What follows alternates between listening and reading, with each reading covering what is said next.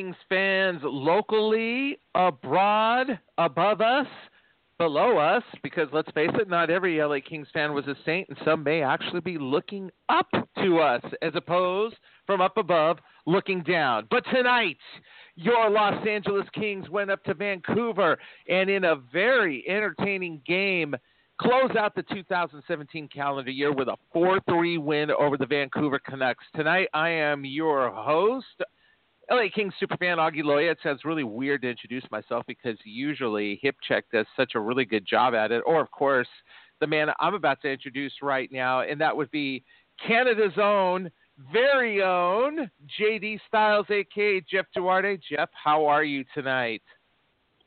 Oh yeah, Augie. All I know is is I was at a work party today, which we were having an amazing time. But deep down inside, I was stressing out a little bit for this game. I don't know why.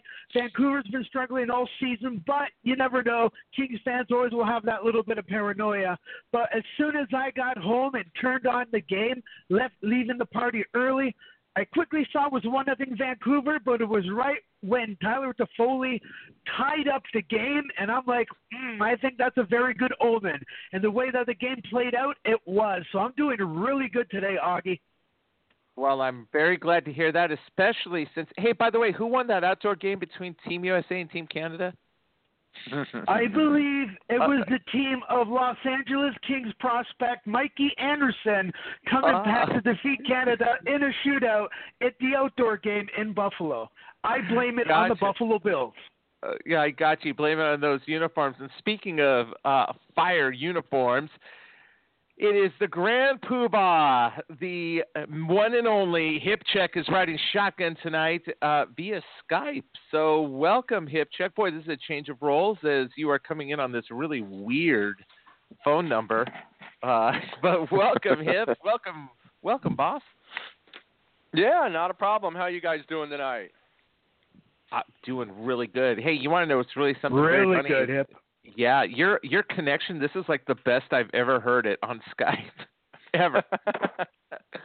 perfect, perfect. Well, first off, Augie, thanks for uh, for pinch hitting, and once again, uh, happy New Year to both of you fine uh, esteemed colleagues. It was definitely a busy, busy day. I took uh, my family to Palm Springs this morning, so we drove uh, about eight in the morning to head out there, and I literally just got back about 30 minutes ago, and so I basically listened to the entire game on the radio. And uh, you know, it's funny. It, it was a different. It's a different take. I mean, we're all familiar with Nick. We're all familiar with Daryl, but for the most part, most people I think are, you know, watching on the Fox Sports app or they're at home watching. So uh, it's it's kind of a rarity where I'm able to listen to an entire game uh, with Nick and Daryl, and I have to say, they are as brutally honest as you're ever going to find for a radio commenting crew. Because uh, Daryl, I mean, he was he's equally as harsh when the Kings make a bad play as uh, when they make a good play, and vice versa for for Vancouver. So it was a really interesting uh, listen in that regard into uh, it's it's just kind of funny because even like the Ducks radio guys like I can tolerate the the Ducks radio you know play by play guy. Like he's tolerable far more tolerable than any of the guys they have broadcasting but uh man it's uh it was a great listen uh all the way home. And like I say got home just in time to watch like the final 6 minutes. And uh yeah what a great way to end uh 2017 uh it was a game that uh past years Kings teams might have folded up the tent, but this year they just keep plugging along and once again not their not really their best effort, but they uh they found a way to win it. Yeah, no doubt, no doubt about that. And really, what it uh, what it comes down to is this is a completely different team than the one we saw after our last show up in San Jose, because that just was uh, that was not that was not this team. That's for sure. Not this 2017-18 version of the Los Angeles Kings. So uh, with that, uh, hey Jeff, uh, let's uh, let's start breaking down the first period. And uh, what uh, what did you see there? The Canucks draw first blood on a very just a kind of a weird shot that went off Alec Martinez's stick. Did you happen to see that, or were you still caught up in the in, in the partying over there, celebrating Team USA's victory over Team Canada? Yeah, after we were mourning Team Canada's loss to Team USA at the party that I was at, uh, I didn't get to see the goal, but once the game was on in first intermission, I was able to go back and watch the video. But uh, I believe it was Stecher for Vancouver who scored his fourth of the year.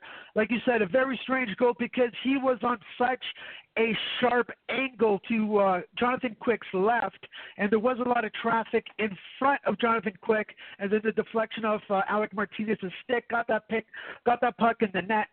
But uh, nine times out of ten, that you're not going to score from that angle. It's just too sharp, too weird of an angle. But you know, Vancouver uh, found a way to do it and got the opening goal.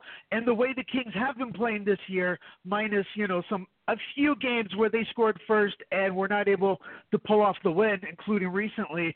Um, I don't panic anymore when the Kings are down one nothing. So I didn't get to see the goal, but once I saw that it was one nothing, um, you know, especially in the first period, it was 4:31 in the first period when it got scored. We had a lot of game left. I had a lot of confidence in our Kings. Yeah, good point. Uh, especially uh, going in there, it's just one of these things. Uh, one of the constant themes about this team is that uh, we we don't like taking the lead early for some bizarre reason. And as a matter of fact, last game that last time we played against Vancouver was down here at Staples Center, and we had a two nothing lead just like that, and eventually lost the game three to two. So uh, of course the Kings decide, hey, let's flip the script. Let's fall behind one nothing. So uh, 4:31 into the game, uh, Troy Stecher scores his first goal of the season unassisted. Uh, well, actually, it was assist Martinez. Well, I guess technically Martinez got the goal, but not really. Just one of those things. So uh, yeah, Troy Stecher unassisted, and then 13:04 uh, into the first period, it's Tyler Toffoli from Gaborik and Kempe. Uh, really a, a, kind of a precursor to uh, Kempe's just fantastic game that I thought he had today, and we'll get more into that a little bit later. But uh, uh, Tyler Toffoli with his 17th goal of the season already. Uh, Gaborik with uh, his fourth assist, and Kempe with his eighth, uh, tying the game up uh, one-one. So since uh, hey, Hip, at this point, were you at what point were you able to start listening to the game to Daryl and Nick? Yeah, great, great, great question. I actually I was able to start listening uh, with about oh five minutes left in the first period, and then pretty much like I say, almost the entire remainder of the game until uh, you know until about five minutes in the third. So yeah, I started about halfway through the first period. Oh, okay. Well, I got to tell you, I mean, Tyler Toffoli uh, brings them back, and the Kings score a score a crucial goal right there. What I mean by crucial is uh, they got back into the game. Uh, they're not. Uh, they're they're tied up at that point, and then that was at 13:04. And one minute later, probably about the time you tuned in, uh, the Ferrari was let loose. As Gaborik with uh, Gaborik Lewis and Toffoli out there. Uh, Toffoli uh, hits uh, Lewis with a pass. Lewis came flying down the wing and dished a beautiful pass uh, toward the center, toward the uh, slot area where Gaborik just chipped it in, uh, giving the uh, Kings a two to one lead, and that was Gaborik's seventh goal of the season, a power play goal for the Los Angeles Kings. Uh, I'm not sure if you guys saw it, but I got to tell you that that pass by Trevor Lewis was really, really slick, really good. Uh, Jeff, did you get a look at it? I did, yeah. And uh, as you mentioned with Adrian Kempe having a very strong game, a lot of Kings players today had a super strong game as well. And I think Trevor Lewis is one of those guys where if you really watch Lewis, I mean, that was a perfect pass, no doubt. But Lewis had been doing that almost all night. I mean, there's even one point in the game which doesn't lead to a goal, so no spoilers here. But uh, Lewis even set up Nick Shore later on in the game all alone in front of the net. I mean, Lewis was just dishing it out perfectly. And of course, Marian Gaborik, who uh, has been playing fantastic since coming back from his injury, able to, to to chip that puck into the net, um, especially so soon after the Kings were able to tie the game with uh, Tyler Toffoli's goal, which is so fantastic to see. And yeah, in comparison to that San Jose uh, game, this is a completely different team, as was mentioned, because these guys are really laser focused. And one of them was Trevor Lewis, who was really the playmaker uh, or one of the best playmakers for the Kings today in this game. And uh, you know, what can you do? When Trevor Lewis, we all know he wears his heart on his sleeve. He always gives it 100%. He's always the unsung hero of the Los Angeles Kings. And I truly believe in his mind, he thinks he can play like a Wayne Gretzky or Mario Lemieux. He mm-hmm. doesn't have that skill set, right? He just wasn't born with that skill set, and uh, there's no insult in that. But Trevor Lewis always gives 100%, and this is one of the best games that I've seen him play beginning to end for a while. Just a beautiful pass up there to Gaborik yeah, it was it was something else, and uh, the uh, the Kings at that point it looked like they were they were really off and running. They were one of the things that I noticed them doing. Uh, and I'm not sure uh, uh, on the television feed, actually on the radio feed, I'm not sure if they described this or not. Uh, one of the things that the Kings were really shooting for on the uh, on the Canucks goalie uh, Markstrom was his was his uh, blocker side. Uh, they kept trying to go blocker side, blocker side, blocker side on him, and the Kings kept hitting. They hit quite a few posts today. I'm not sure how many they hit, but uh, well, the the posts played a very prominent uh, role in today's game, and we'll uh, we'll get into that in a bit. Uh, so the uh, Kings close out the first period uh, up two to one. They go into intermission ahead, and they come out for the second period. And the second period was was really kind of uh, I I don't quite know how to explain it. It was it was sort of like a lackluster second period. It was like both teams left something out there on the ice, but then Vancouver kind of took over the game.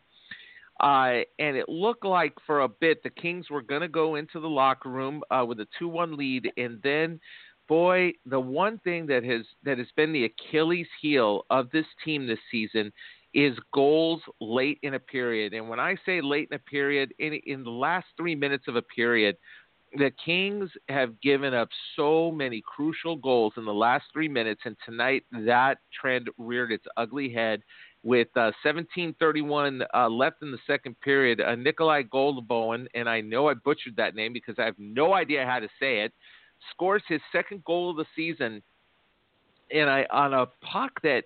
I have no idea how it got past a uh, sliding sliding Jokinen and how it got under Quick's pad. Uh, to the point that uh, it was just that was just a very once again strange goal, uh, tying the game uh, two two for uh, the Vancouver Canucks. Uh, what did you, Jeff? Did you happen to see that? Yeah, I did. And just one quick thing here before uh, Nikolai, uh, I believe it's Goldolin, before he was able to get that backhand shot on the net uh, just before that to get into the front of the net. He actually deked out Drew Doughty, um, which is something we don't really see a lot happen. But Doughty got completely deked out just to add more strangeness to the way this play uh, folded. But yeah, you just got the backhand on quick. We had Jokinen sliding in front of the ice. Kings were thinking maybe there was a little goalie interference. They went to Toronto, but the well-dressed monkeys uh, said it was a good goal. So you know what can you do? It was actually a really nice backhand after a nice deke off off a of Doughty. You know, got to give him uh, you know hats off to Goldolin for being able to do that goal. But uh, Yeah, it was just a real strange one. And uh, this thing with the Kings being very vulnerable at the end of certain periods, uh, sometimes even at the beginning of periods, because Vancouver yeah. did score four minutes into this game when it started, was definitely a major issue that the Kings had for the entirety of last season. And as and as uh, as much as the Kings have improved so far this season, I mean by leaps and bounds, they still get those leaks at the beginning or at the end of certain periods. It still seems to be their kryptonite where they're at their most vulnerable. So they still have to work on stuff like that. Luckily, you know, the game wasn't over, of course, because that was just at the end of the second period. But, you know, hats off to uh, Gold Dolan. It was a nice goal. It was a strange goal. But if you're going to deke out Drew Doughty, then if you're going to score a goal, I'm not going to be surprised. Because how many That's people true. can actually do that? Not many. So, Hip, how did uh, Nick and Daryl see that one? you know, it was funny because uh, that is exactly what what Daryl said. You know, he basically said, not very often you see Doughty uh, get beat. You know, lots of praise uh, for for the Russian there on uh, Vancouver for for his play, but it was funny because uh, pretty much that's exactly what he said. Was it's not very often you see Doughty get deked like that, and Daryl said the one thing about Doughty you watch is that you know he's he won't even dwell on it, and he's probably going to come and make a big play later, which is exactly what happened. And it was kind of funny because it was it was right around that point where you know they had mentioned uh, Nic Dowd's name a couple times, and I kind of remembered, oh yeah, Nic Dowd is uh is on Vancouver now.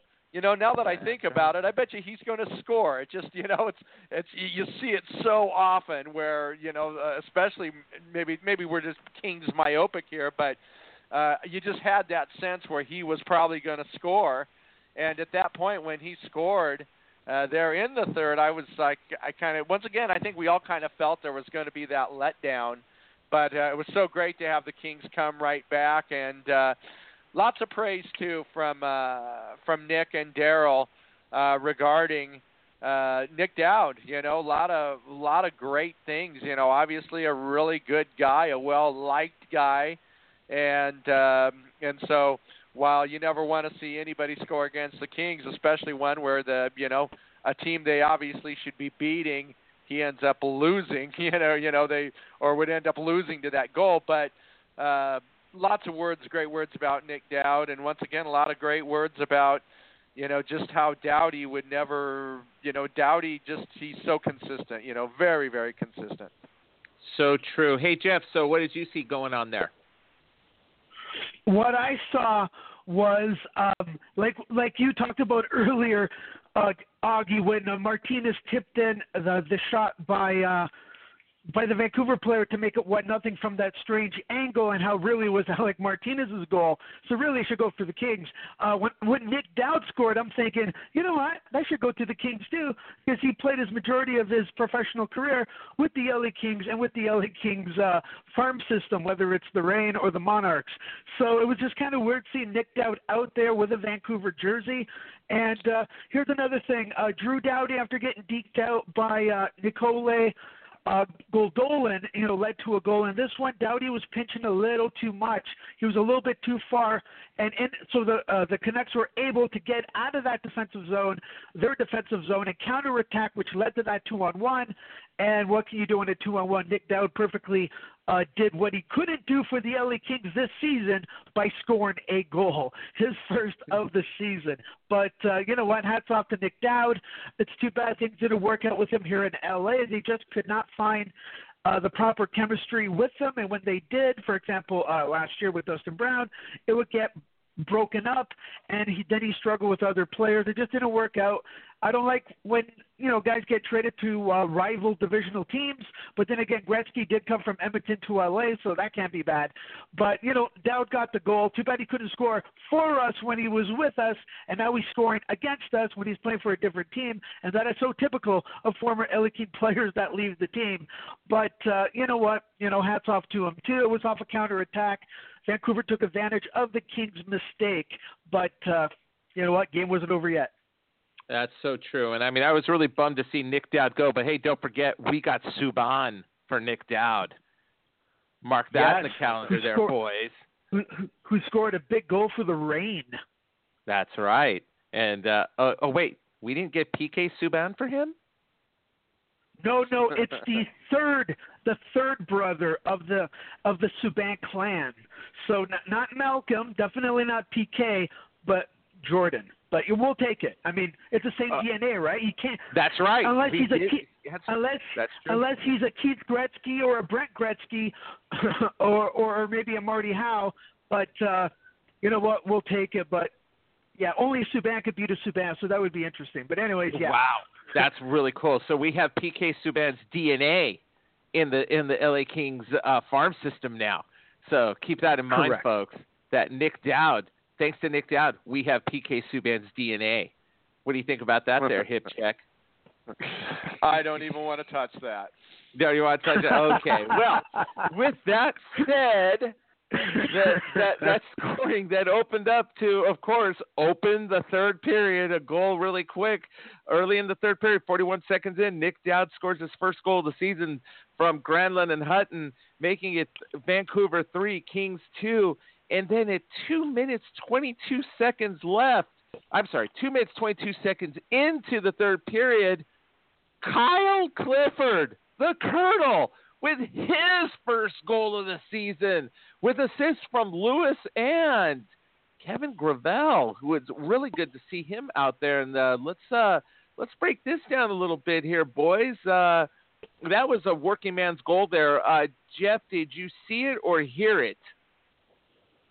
No, I saw it. I saw it. And uh, once again, Trevor Lewis involved in the play, um, getting the puck in there and just getting that puck to the net where you know, both Clifford and I believe Nick Shore were just scrambling to try to hit that loose puck, that rub- uh, that rebound to get it to the net.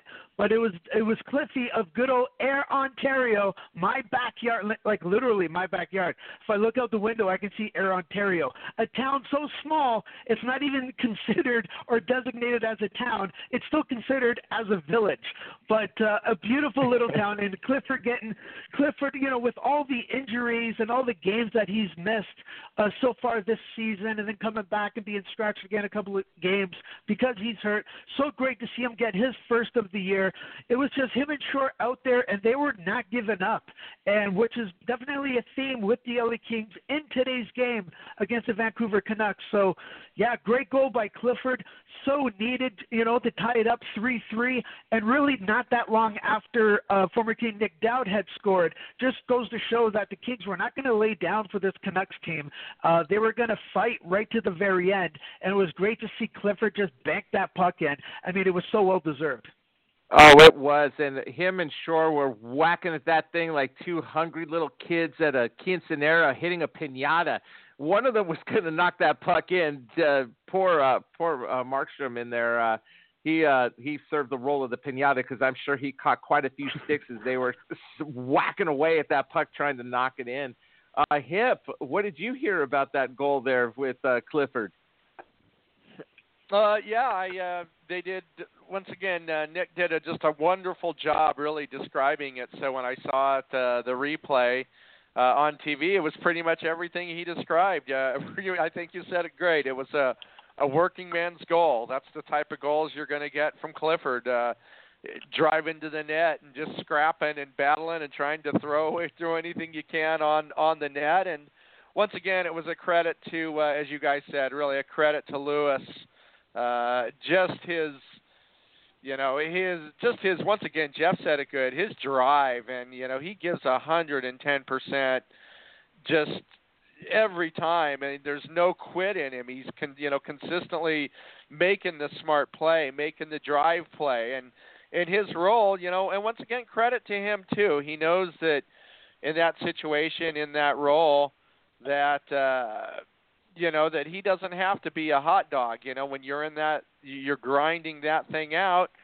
uh you're going to just try to once again crash the net bang bang the bodies crash the net. And uh I won't won't beat up on Nick Shore too much because once again the Kings won the game. But how many chances did that guy have tonight where had there been any type of offensive prowess whatsoever it probably wasn't wouldn't have even been a close game because based on what it sounded like on the radio, there was two or three pretty good chances that he had point blank where he came up empty every time. Well, in his defense, uh, he got caught. He was one on one with Markstrom, but he was in a phone booth. Uh, the other one was a was a beautiful pass in the slot where he came in off of the bench on a line change, got a perfect pass and fired a shot right on net, and it was just a good save by Markstrom. So I mean, he, I, I know, I know how you feel about Nick Shore, and believe me, he's done more than his share to uh, kind of deserve the the uh, the nudging and the bashing, the uh, Jordan Nolan treatment that Jeff gives uh, Jordan Nolan or used to give to him, the Derek Forbort treatment that I give any opportunity to, and Nick Shore is your personal whipping boy hip, and that's what makes this show so much so much fun. And by the way, I have Nick Shore's F Cancer jersey, so uh, there's that. So I'm a little sensitive when it comes to Nick Shore. Uh, on that play, by the way, uh, Lewis got the assist, but also Kevin Gravel got an assist. And what is so significant about that is that this was his first assist of the year. But more importantly, uh, Kevin Gravel was diagnosed with Crohn's disease over the uh, over the midsummer. And at one point, and this was point, and this was uh, talked about by Alex Faust on the radio, that uh, he lost 20 pounds in a three day period, a total of 40 pounds, and was hospitalized for several days in Minneapolis uh, when he was trying to prepare for the season. And uh, it was. Uh, it, that's that's shocking. I mean, because he's uh, yeah, he's a, he's a tall kid, but 40 pounds off anybody, much as 20 pounds in a three day period uh, we could only be so lucky to lose 20 pounds in a three day period. Granted, I don't want to get Crohn's disease in the process or anything else doing that. However, uh, for him, an, an elite athlete trying to operate at an elite level and who finished up the season on the big roster last year, uh, we didn't know this. Uh, it was it was really kind of puzzling as to why he was assigned to Ontario at the beginning of the season. But when this news broke that he was actually uh, battling Crohn's disease, and for those of you who don't know what that is, it's a chronic inflammatory disease of the intestines, and it causes fatigue, abdominal pain, and weight loss, amongst other things. But uh, yeah, did uh, did Daryl talk about that on the radio at all? There, Hip. He did not mention it whatsoever, uh, other than uh, you know giving him credit for the that second assist there. But um, it's a good it's a good point, Augie, because you know Gravel uh, you know, at one time he definitely had the the leg up on MacDermid, uh, really in that battle for the number six defenseman. And for a guy like that, that's going to really almost play a very similar type of role for a fifth or sixth D man, uh, stay at home doing some muscling and whatnot. For a guy like that to lose that much weight, yeah, that's got to be catastrophic, uh, really, uh, really to his development.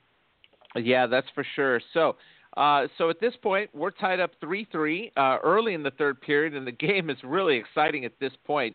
Uh, as a matter of fact, for those of you that are listening right now and want to call and talk about it, you can call it 516 418 5829. And uh, we do have a couple callers on hold. I do see you there. We'll get to you in a little bit.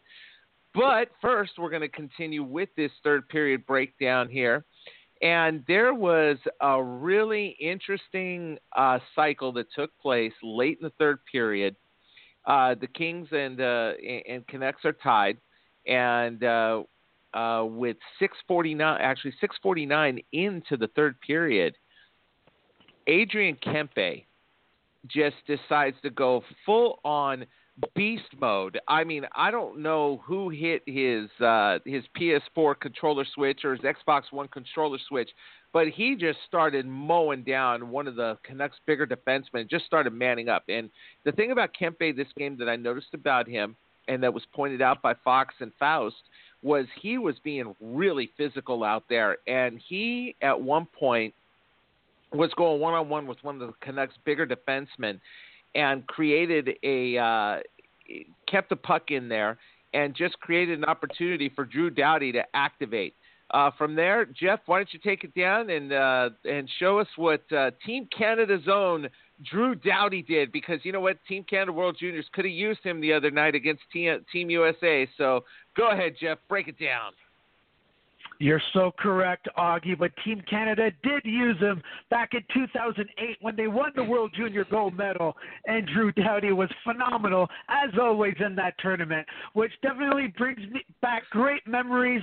You know, thinking of yesterday, just thinking of yesterday when this goal by Drew Doughty to take a 4 3 lead for the Kings reminded me a lot, not 100% exactly, but reminded me a lot of that epic 1993 conference final between the Kings and the Leafs, Game 7 in Toronto, Maple Leaf Gardens. We all know the story. Gretzky got a hat trick and an assist, but the third goal that Wayne Gretzky scored was Gretzky going into the Toronto zone while the Kings were going on a line change, and Gretzky was by himself, took the puck behind the net, aka his office, shot the puck in front of the, in front of the net, which is bizarre if it wasn't Wayne Gretzky, because when you watch the replay, there were no Kings at all to pass to. Yet Gretzky banked it off Leaf defenseman Dave Ellett's leg into the net. So why that reminds me of what Doughty did was because the Kings went on a line change in this play, and uh, Drew Doughty has the puck in the zone, takes a shot. It bounces off the the, Van, the Vancouver uh, player in front of him, but not to be deterred. Doughty took another shot again. Again, there's like three Canucks on him, one in front of him, uh, one to the side, one right behind him, and the Kings are coming in from the line change behind him, but pretty much he was all alone. Uh, like the greatest of Jedi Knights, he just shot it right into the net on his second try. So a shot block, another shot right into the net to make it four to three. LA Kings. Drew Doughty, seventh of the year, who I think is having a phenomenal season and definitely has to be in consideration so far for another Norris Trophy nomination. Drew Doughty taking the lead 4 3 and doing it pretty much by himself. I couldn't have broken that down, but I, you know what? I'm not even going to try. That was just fantastic, Jeff. And that is why you are the man that you are at Cali Sports News and why you are definitely a recognized authority when it comes to hockey, whether it's NHL hockey, Olympic hockey, uh, minor league hockey, uh, the kids coming up in amateur hockey. Jeff, thank you. That was fantastic. What thank you, you Augie, and your and your check is in the mail, sir. But thank you. I appreciate that. I hope it doesn't bounce like the last one. But Hip, uh, no, no promises. No promises.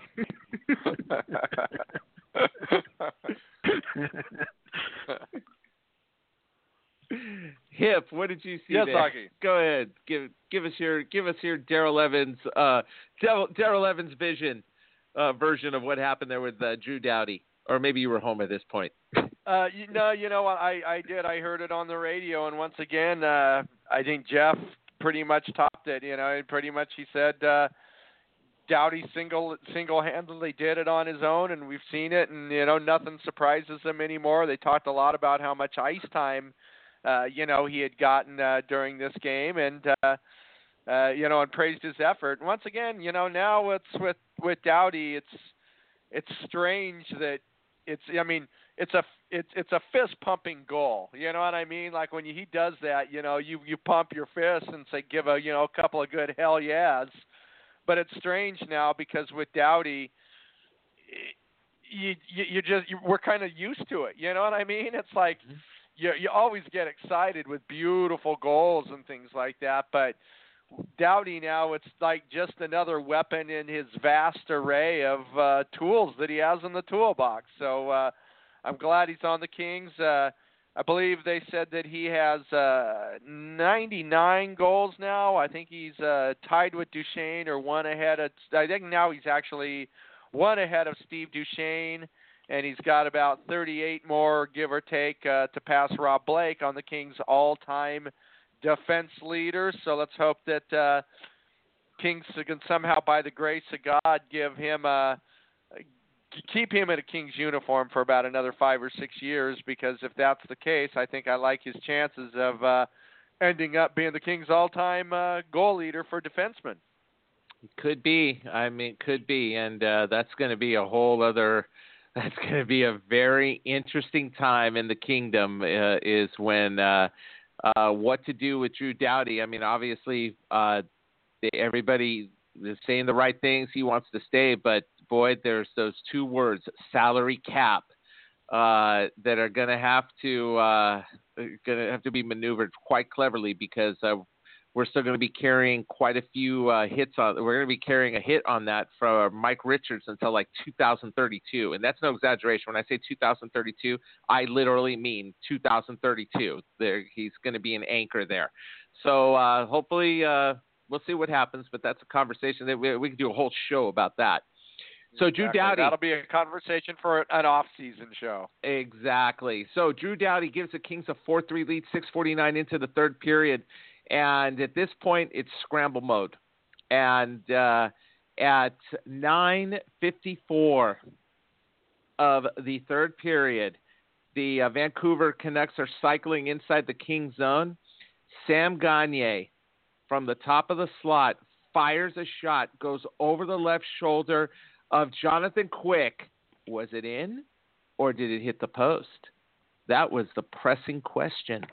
And it turns out that it hit the crossbar. That was a laser that was shot by Gagne. Uh, I don't think you got a chance to see it there, Hip, but if you uh, take a look at my Twitter account at Augie Run Good, I did put up a GIF of it. And uh, boy, this game is really. I, I don't know how many posts were hit in this game. I know that Gaborik hit a post, Gagne hit a post, Kopitar hit a post. It was just post to post to post to post all over the place. So if we were playing posts, I think the score would have ended up the same at four to three Kings. But uh, Gagne uh, put the puts a, a scare into the Kings, uh, and it was immediately uh, waved off by the ref. Uh, you just saw the ref because at first we thought he scored, and then you see the ref give the signal for no goal, no goal, and uh, it turns out uh, the refs got it right, and play continued. Uh, Jeff, any thoughts there? Did you uh, did did you start? Did your heart skip a beat on that one? Yeah, it definitely did because that shot was so fast, so fast, and bounced out so fast. We've seen in the past, you know, goals being scored like that, and then the puck uh, ricocheting back out so quickly. It's hard to tell, you know, when it's live that if it was a goal or not. I'm just so happy that there was no controversy, and in the uh, the replays that it showed that it did indeed hit the post. But to be fair uh, to the hockey gods over this game. Uh, Marian Gaborik, of course, another player who had a super strong game today, hit the post twice as well in the game. I believe four minutes into the second period, Gaborik hit the post, and then again in the uh, third period, he had a breakaway and beat the goalie, and it hit the post as well. And if one of those went in, uh, it, it also could have been a completely different game. Of course, that way to the benefit of the Kings as well. But uh, you know what? This is a game of bounces and inches. And sometimes, you know, if it's just one inch to the left or down or to the right, it's in the net. Or if it's a little bit, you know, goes up or to the sides, it's not in the net, and it can make or break. But it's okay if the, uh, Vancouver hit the post near the end of the game, as scary as it was, because really the Kings had already done it twice uh, with Marian Gaborik. So it really everything was just balancing out. Good point there. Uh, so at this point in the game, uh, so that was the big scare that happened there, and then the uh, the Kings and Canucks were uh, were trading back and forth. The one thing that I want to what I want to talk about right now are the last two minutes of the game. So at this point, the Kings have a 4 3 lead. And quite often this season, we've seen the Kings kind of play back on their heels, uh, sit back and wait for. Uh, for the other team to come in and, and attack their, their goal and really count on Jonathan Quick to uh, keep things as is, to keep a lead. The one thing that I noticed here, and if you guys, I want you guys to chime in on this, was the Kings, for once, kept their foot on the gas and were really pressing up the Canucks and keeping the Canucks in their own zone while creating offensive chances. And it was really a strange sight to see so late in the game when the Kings have a lead that they were actually out there pressing the, uh, pressing the Canucks, pressing the action, controlling the puck, and not letting Vancouver get their offense going. Uh, what did you guys see there? Yeah, yeah, um, and then I got to head out here in a bit, so this will probably be my last comment of the night here. But uh, uh, no, I, I I couldn't agree with you more. Uh, they didn't go into a shell; they were still pressuring, and uh, there was even a couple breakdowns there that were definitely uh, you know some hair-raising moments to to say the least. But the fact that they were still trying to drive the play and dictate play, not just going back into that shell, uh, was definitely uh, a good sign to see. And once again, when uh, I believe it was Lewis uh, got in the way of uh, the Vancouver defenseman who was just trying to dump the puck uh, deep, and when he blocked that shot and it went over uh, the blue line, thus uh, getting Vancouver where they had to touch up. Uh, that was a huge sigh of relief. And uh, one other thing too, I wanted to notice uh, or wanted to mention too before we do, uh, before I do got to run here, but let's not forget too, Markstrom actually had a, a really strong game. Uh, listening on the radio, uh, Daryl and Nick several times said how big, how big he was in the net and how well he was playing. Uh, you know, probably isn't going to look look like it on the on the score sheet. You know, point eight eight nine save percentage uh, tonight, but uh, it sounded like he was also uh, one of their key players. And maybe you can guys can back me up on that. Yeah, I uh, I gotta agree with you on that. He play he did play a really strong game, and uh, because the Kings were just it, it, Jim Fox when um, when Nick Dowd scored the goal to give the Canucks a 3 2 lead back early in the third period, Jim Fox remarked he could not believe his eyes when he looked at the scoreboard because the Kings were all over Markstrom. I mean, this game could have easily been uh, the Kings could have easily had five or six goals at that at that point, but Markstrom was playing so well and was keeping the Canucks in there, who just were really just struggling to survive, and uh, and they played good. I mean, uh, don't don't take anything away from Vancouver in this game. I mean, they're shorthanded; they got a lot of injuries. Uh, and they played a very solid game, as evidenced by the score there and the fact that they had the lead uh, twice in this game. So uh, I thought Markstrom did good. Uh, what did you see there, Jeff? Oh wait, actually, Jeff, real quick. So, uh, so uh, hold on one quick second. So, Hip, are we uh, are we devoid of your uh, of your graciousness and your hosting at this at this point, sir? Uh, do you have to get going? I am about ready to fall asleep uh, in my chair just because this is actually literally the first time that I've I've sat down and been able to uh, enjoy myself in a a solace of peace, if you will. So, uh, so yes, this will be it. But hey, once again, uh, thanks for pinch hitting Augie, Jeff. Uh, thanks for, dude. I love, I love you guys, man. Really, I do. There's nothing better than talking Kings hockey with you two. Seriously. Uh, thanks, man. We uh, we absolutely love you too, Grand Poobah, and and I'm not just saying that for the big fat check you give me every week that for uh, c- contributing to LA Kings Road Talk Radio. Uh, it's from the heart. I do this show for free if I if uh, if I could, if I didn't have to put food on the table and everything there, hip. But uh, but yeah, no, I really we I, I'm thankful for you, thankful for Jeff, and thankful for our callers, including the one that's been holding this whole time, which we will get to you. I do promise that. But hip, uh, uh, why don't you guys you guys go ahead and get to that because I got to skedaddle. Happy New Year's, guys. I'll probably be drunk texting you uh, tomorrow night right about this same time. Outstanding. Perfect. Well, happy New Year to you, Hip. uh, so, with all that said, uh, one thing I do want to point out here is uh, the Kings had no penalties in the third period. That crucial third period, no penalties. And as a matter of fact, just to make it even, just to blow your mind even more, they only had one penalty the entire game. That was a slashing by who else? Adrian Kempe, who really at this point uh, he's uh, he is the he he is the slash man because he he's got to the box for slashing quite a few times. So yeah, it was a really a really well played game, very clean. Uh, only two penalties for Vancouver, one for the Kings. Uh, Jeff, care to add to any of this madness? Yeah, first, first I just want to say th- thank you so much, Hip Check. Um, I absolutely enjoy being here on LA Kings Road Talk Radio, talking hockey with you, talking hockey with Augie. Uh, Happy New Year to you and your family, and thank you so much uh, for this awesome and fun opportunity that you keep giving me. Uh, to answer your questions, Augie, uh, first about Markstrom, I thought uh, Markstrom had a what I like to call a Jonathan Quick type game, meaning even though he let you know he let ended up leading. He ended up letting four goals in. He did make 32 saves out of 36 shots, and he made some big, big saves.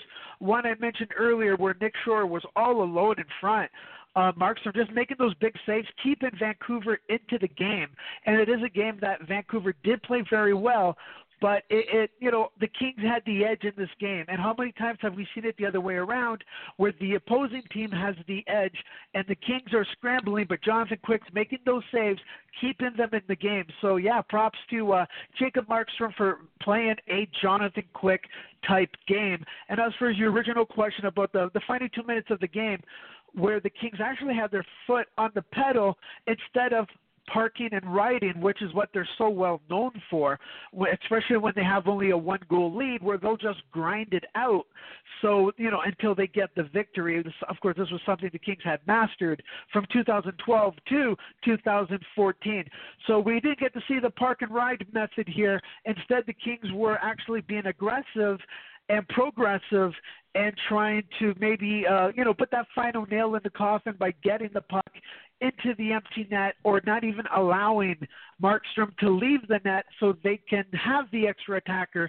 The Kings always kept their foot on the pedal, which actually is very uh, it's kind of jarring to see because I'm so not used to the Kings playing like that. But that's something I definitely would like to see more in the future. Is with those, you know, that final nail in the coffin. You'd always have to write out a one goal lead, at least, you know, for us longtime Kings fans or any Kings fans, uh, any Kings fans around the world. You know, we already get a lot of anxiety watching you guys on a normal basis. You guys as in the LA Kings, uh, we don't need that extra stress in the final two minutes, but we are used to it. But we still hate it. So it was nice to see that the Kings actually did the opposite of that. And like I said, that's the theme of this game. That even if the Kings were behind one nothing or when they were behind three to two, they did not give up. They kept up fighting. They kept on playing, and they stayed focused and they took care of business. So that was fantastic, and they did that right to the final whistle. So uh, it was definitely nice to see that instead of uh, you know, me pacing back and forth, you know, screaming for the clock to to run down to zero. I didn't really have to do that too much today. Well, good analysis there, and I can't believe you did that in one breath, Jeff. That was amazing, amazing, absolutely amazing. Okay, with that said, we have a caller here from the 440, and who might this be on LA Kings Road Talk Radio? This is Jerry calling you guys from Ohio. Jerry from? Ohio. Welcome, Jerry. Jerry, so you've been listening here.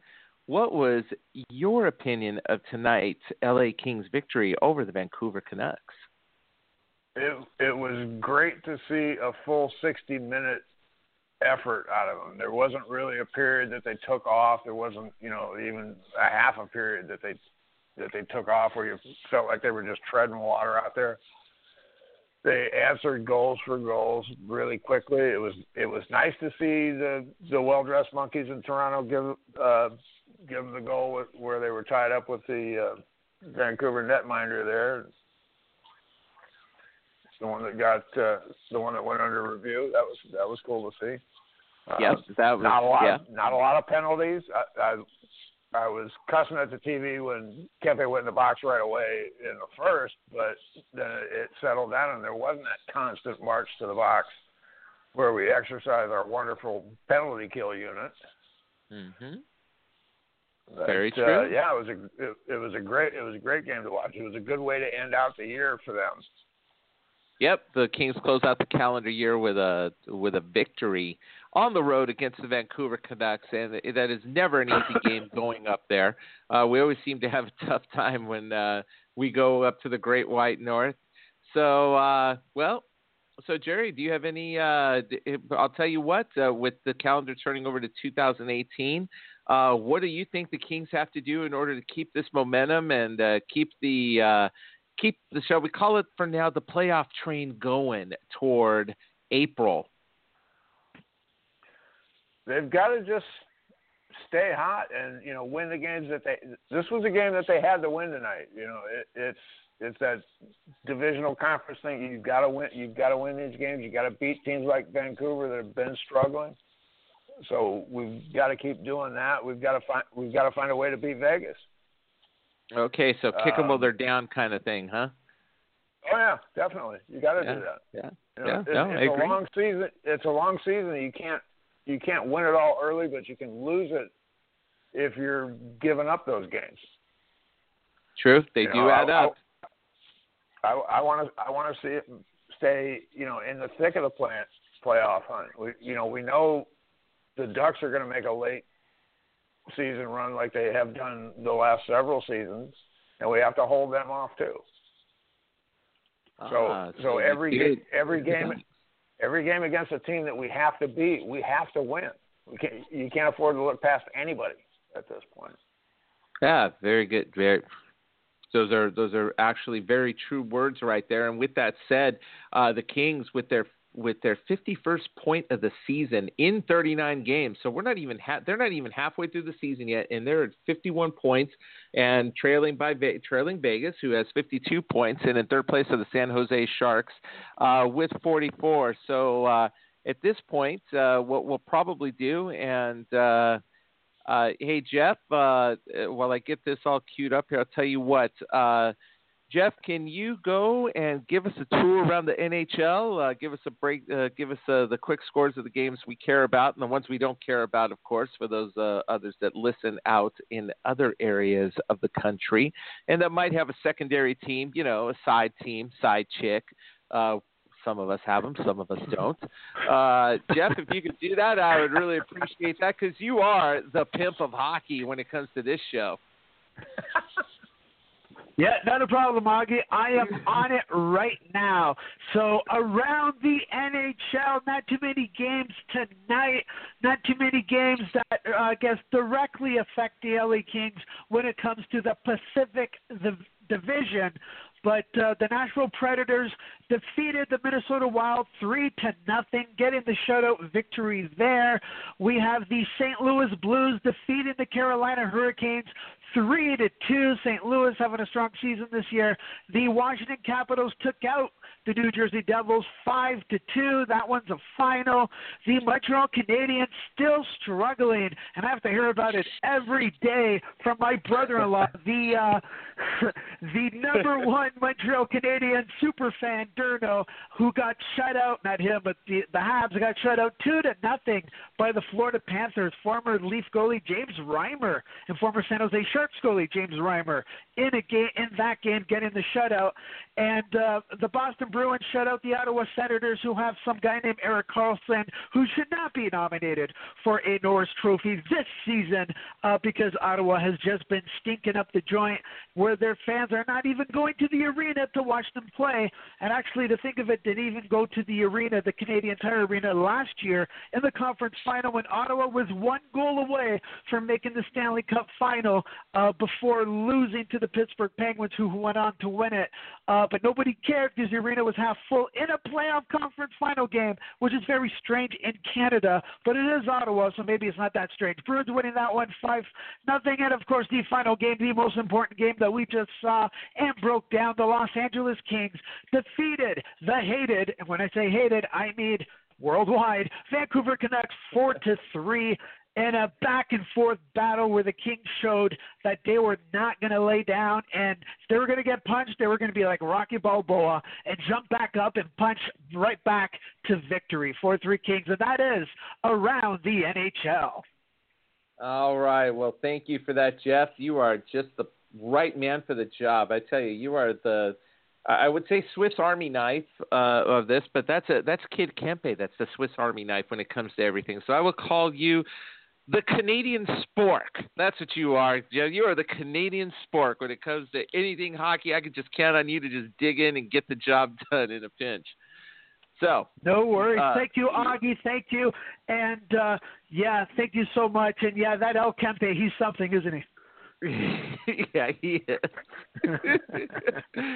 uh, so, uh, so uh, Jerry, you got any final words for us before we uh, push on to the next part of this uh, to the next part of this uh, journey, this uh, cruise on the Titanic, known as LA Kings Road Talk Radio? No, I think that's pretty much it. I want you guys to all have a great New Year's uh, and look forward to talking to you again next year. All right. You too, well, Jerry. you. Happy New Year. Happy New Year Happy to New you Year, out there. Thanks for staying up so late. It must be almost two o'clock in the morning out there in Ohio. Yeah, And just, that's, just uh, about, just about. Just about. All right. Well, that's Jerry from Ohio, a Kings fan who uh, sticks with the team. And you talk about dedication. I mean, the guy just uh, is up this late at night watching the Los Angeles Kings. And uh, I mean, we're here for the big paycheck, Jeff. I mean, I know why you're here. I mean, shoot, I'm here for the for the big bucks that uh, Hip pays us, man. Or that he promised to pay us, or something like that. Anyways, okay. So as we go forward, uh, let's uh, let's get to our three stars of the game, shall we? So uh, the media uh, has their choices, and we have ours. And uh, by the way, Jeff, do you happen to know who the Vancouver media chose as the three stars of the game up there in the Great White North for tonight?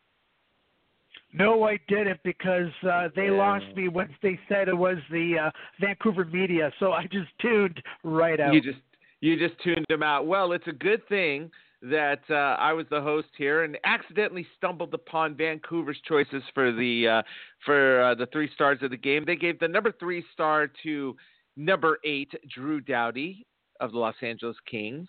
And can you guess who got the number two star from the Vancouver Canucks? Can you? Can you? Can you? Was it Markstrom?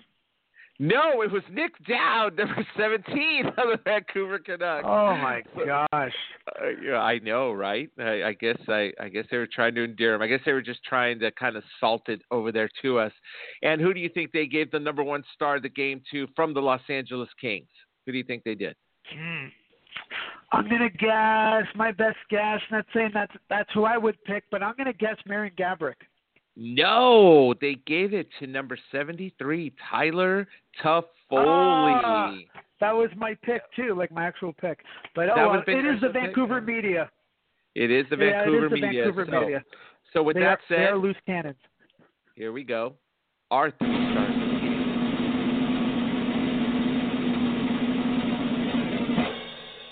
Okay, our three stars of the game for the for the ones that count. So me, Hip, and uh, Jeff over here were kind of split on the number three star of the game. I mean, we pretty much had two of them uh, nailed in there that we agreed on, but it was that third one. And I'll tell you what, I had submitted that uh, it should be Kid Kempe, and Jeff submitted that it should be Trevor Lewis, and Scott submitted that it should be Drew Doughty. So we're going to do a three way tie for the number three star of the game. The number two star of the game, I believe we were in unison on. Uh, yeah, okay, maybe not in order, but we were we were in unison on on this person being one of the stars of the game, and that'd be number twelve himself. El Ferrari was loose out there. Adrian, I'm sorry, Marian Gaborik. So Gabby out there with the number two star of the game, and the number one star of the game. And Jeff Duarte, I will let you take this as soon as this plays.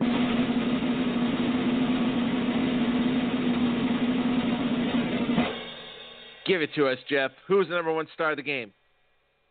Mr. Cupcake, number 73, double T, T square, Tyler Toffoli, the player of the game, the number one player of the game with a goal, two assists, three points, four shots in 16 minutes and 27 uh, seconds of play. Toffoli uh, in a performance with uh, colleagues and teammates that also had fantastic performances. This was definitely tough to call, but Tyler Toffoli, number one player of the game.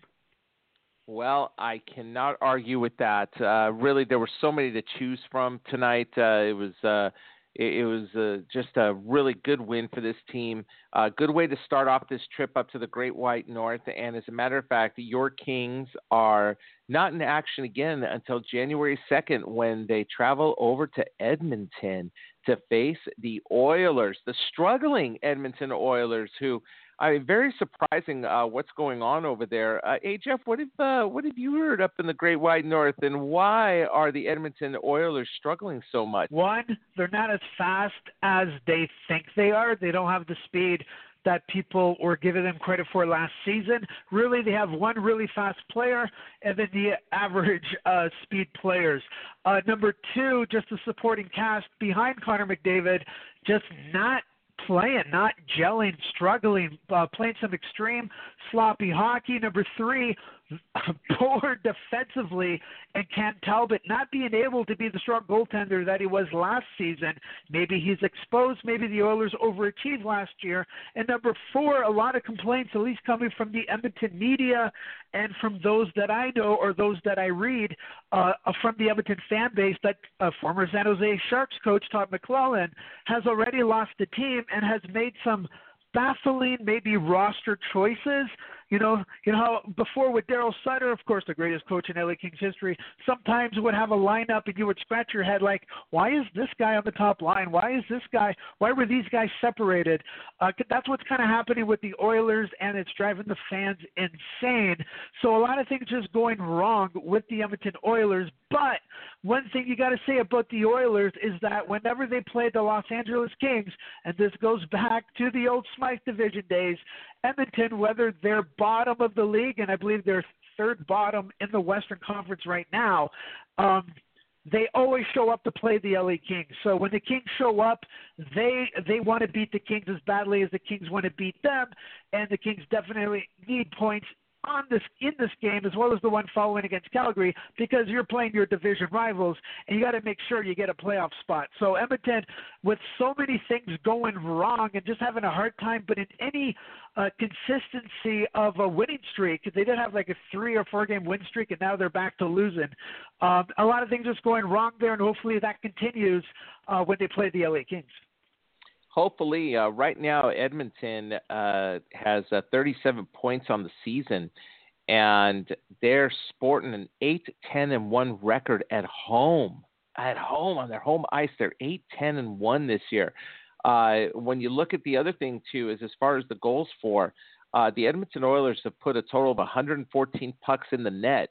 Your Los Angeles Kings have put in 115 chew on that one for a moment. Who would have thought that at the uh, at preseason? I mean, going into the season, everyone thought that Edmonton uh, was going to be uh, the team to beat in the uh, in the Pacific Division, and that has not been the case at all. As Las Vegas has come out of nowhere, and Edmonton is kind of where we thought Vegas would be uh, at this point of the season. Yeah, but uh, yeah, yeah, absolutely. That's, I know. I know. Sorry, I know with. Uh, with our pre predictions we did for Cali Sports News, I had Edmonton winning the division and at least at least going as far as the uh, the conference final. And I wouldn't be surprised if they actually made the Stanley Cup final. Don't know if they'd win it, but just based on how they played last year, and we're not seeing the same team that they were playing last year. But yeah, they have more goals against than they do goals for, and that is not good. And you have Cam Talbot, as I was mentioning, the number one goalie, with a 906 save percentage, which probably would have won him the Vezina and the Jennings Trophy back in 1988. But unfortunately, today that is not good, especially with the 293 goals against average, just not being able to do what he was able to do in the past. And the Oilers also showing uh, a lot of struggles with their defense, where last year they actually didn't play that bad defensively when they traded Taylor Hall to New Jersey for Adam Larsson, and everyone's thinking, "Wow, that's a one-sided trade for New Jersey." Until last year, Hall didn't do anything with the with the Devils, and Larsson played very well with the Oilers. And now we're this year, and everything kind of is righting itself back to normal, where Taylor Hall's playing great with New Jersey, and Adam Larsson is now not enough for the Oilers. But uh, yeah, man, what can you do? They always show up against the Kings, so they're always a threat. But the Kings got to shut these guys down because these guys are bottom of the league, and you got to get two clean points against them no matter what. Yeah, that's true. You do not want them to start building any kind of momentum. As a matter of fact, uh, Adam Larsson has played in 30 games this year for the Oilers. He has three goals, one assist, and a minus two rating. Uh, so yeah, that's what's happening over up in Edmonton. And for those of you who fell in love with Milan Lucic while he was here, real quick, just in case you were curious, he's been he's played all 38 games for the Oilers, nine goals, 17 assists, 26 points, and a plus six rating uh, in, the, in, the, plus minus column for those of you that value that uh, sabermetric uh, when you go there. So that's going to be the Kings' next opponent before they uh, go and take on uh, the Calgary Flames, which is always an interesting game because everyone's going to be watching Doughty and Tkachuk when they're out there on the ice. So, uh, but first, can't look past anybody. Got to give respect to the Oilers. And uh, one thing that usually happens in the Kings Oilers game, there's always a goal review. Like Edmonton ends up losing a goalie review. That's the one team that that the Kings have great luck against when it comes to having uh, goals reviewed and either upheld or overturned. Is uh, is the Edmonton Oilers? We always seem to get our way with them. Have you ever noticed that there, Jeff? I did. I, I noticed that a few times. Uh, uh, in more recent times. But I'm still I'm so old school, Augie. I'm still angry for losing to the Oilers in the 1990 playoffs, and then again in a, in a crazy six-game series in the 19, uh, second round of the 1991 playoffs. That it's still like ah, uh, goal reviews or no goal reviews. We must avenge those years against the Oilers. Yeah, good point. Uh, always good. Vengeance is always good. Vengeance is a dish best served cold what is it? If you're yes. going to go for revenge, dig two graves, your enemies and yours. Well, we're not digging any other grave, except we're going to try to bury the Edmonton Oilers when the Kings go up to the Great White North and open up 2018, hopefully the way that they closed out the calendar year of 2017 with a win on the road and another two points as they battle Las Vegas for Pacific Division supremacy. So we're going to see how that ends up going. Uh, so, all right, uh, we have fulfilled our time here. Jeff, you got any parting words before we close this out? No, just an update of the uh, World Junior Championships that's going on lately in Buffalo. Of course, you mentioned the big, epic outdoor game uh, comeback victory by Team USA against Team Canada. Of course, the Kings have prospect Mikey Anderson on that team, who I believe so far just has one assist, but has been playing very well defensively, but in a lesser role. Obviously, a very young kid. Team Canada won today, eight to nothing. LA Kings prospect Kale Clague, who's an assistant captain for the team this year, got an assist today. His first point. He's got a plus two, I believe, playing very solid defensively. Of course, he missed the second game of the tournament uh, from blocking a shot, but he's back. He says he's feeling good, and it's good to see him in the score sheet. And Sweden won as well today, seven to two. Of course, LA Kings prospect Jacob Moverare is on there. No points so far, but playing fantastically defensively uh, for a very good Sweden team. So uh, yeah, guys, if uh, listeners out there, if you're not watching the World Juniors, please do so because it's phenomenal hockey. And whether you're cheering for USA, you're cheering for Canada, you're cheering for Sweden, or you're cheering for Russia, Belarus, Czech, whoever you want to cheer for, just watch these games for the phenom- phenom- phenomenal. I had to say it three times because it's so phenomenal hockey mm-hmm. by these young uh, young junior players who either are already drafted by the teams or are looking to get drafted by NHL teams, but definitely want to show their stuff because the entire hockey world is watching, and these kids obviously want to be regulars in the NHL, so they give it all that they got. You just got some amazing back and forth, entertaining games. So guys, check out the World Juniors. Oh, no doubt about it. And for those of you that uh, didn't get a chance to see the uh, the outdoor game. I mean, that was it would have been a very interesting game if those snow flurries weren't there. But it, it was funny because it slowed the it, it, just changed the whole dynamic of everything. But that was that was really something to watch. And uh, I got to admit, I I did not like the uh, the Buffalo Bills inspired Team USA jerseys. I don't know why. I just didn't. I just didn't like them. Uh, I I thought it was okay, but uh, I don't know. It just did not. It didn't sit well with me. I thought it could have been better. But with that said, if the if the gold medal was on the line, then yeah, Team USA would have totally lost in those Buffalo Bills jerseys. But since it was a game on the road Ouch. to get into the gold medal low blow. round. Ouch. Low hey, blow, Augie. Low blow. Low blow. Just a fact. Just a fact, man. Just a fact. Nothing personal. Just a fact that uh, it was the pathway to get into the championship game. Hopefully, they don't go out in those jerseys if they get a chance to play for the gold. But uh, hey, can you give us a quick breakdown here on when the World Juniors end and how the bracket play works? Uh, how the bracket play goes, real quick, to determine who plays in the medal rounds. I'm actually not 100% sure how it goes. It's usually uh, the top team receives a bye, I believe, in the group, and then uh, team number two, team number three uh, go on and compete against each other. Unless they change it this year, I can't remember if they did or not. But uh, of course, we got some more games well, for me it's today because I'm three hours ahead, and it's 2:11 a.m. But Team USA playing against Finland, which is going to be a, an amazing game because Finland actually has a super, super strong team, and of course USA, the defending champs. Uh, that's going to be really interesting. But I don't have I don't have that right in front of me, Augie. But uh, it's pretty much the last game of the round robin, and then we're going right into the knockout round pretty soon, and then that's when uh, all hell breaks loose and you get some amazing hockey. But usually there's a bye for the top team, and then number two and three battle each other. But uh, I don't remember if they changed that or they were just talking about change that. I really didn't look that deeply into it.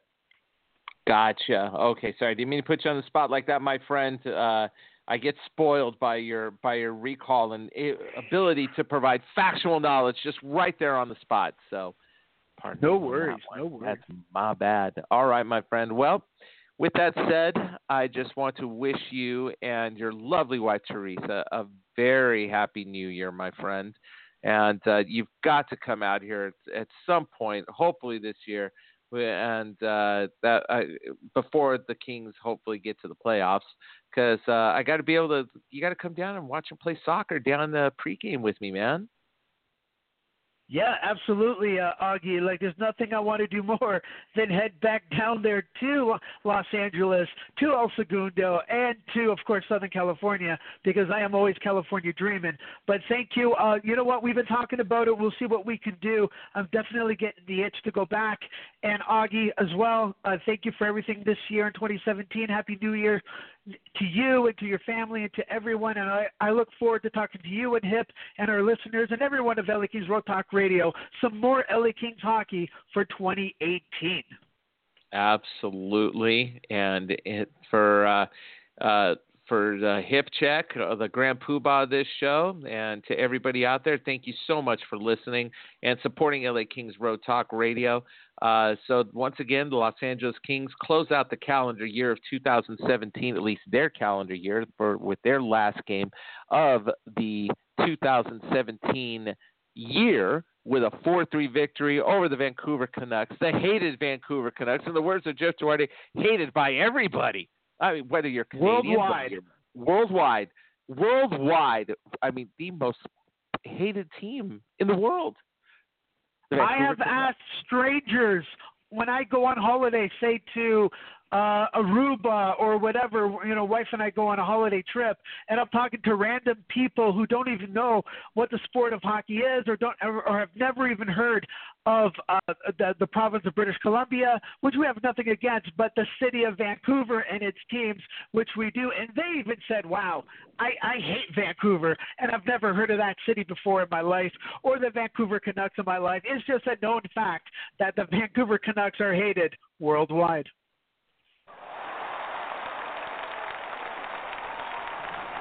Thank you. Thank you. I love our live studio audience. Thank you. Yep. I love Yeah. you guys. I love our live studio audience. Same here. All right, everybody. For those of you celebrating the new year, we're going to take you out with some coked up Elvis here.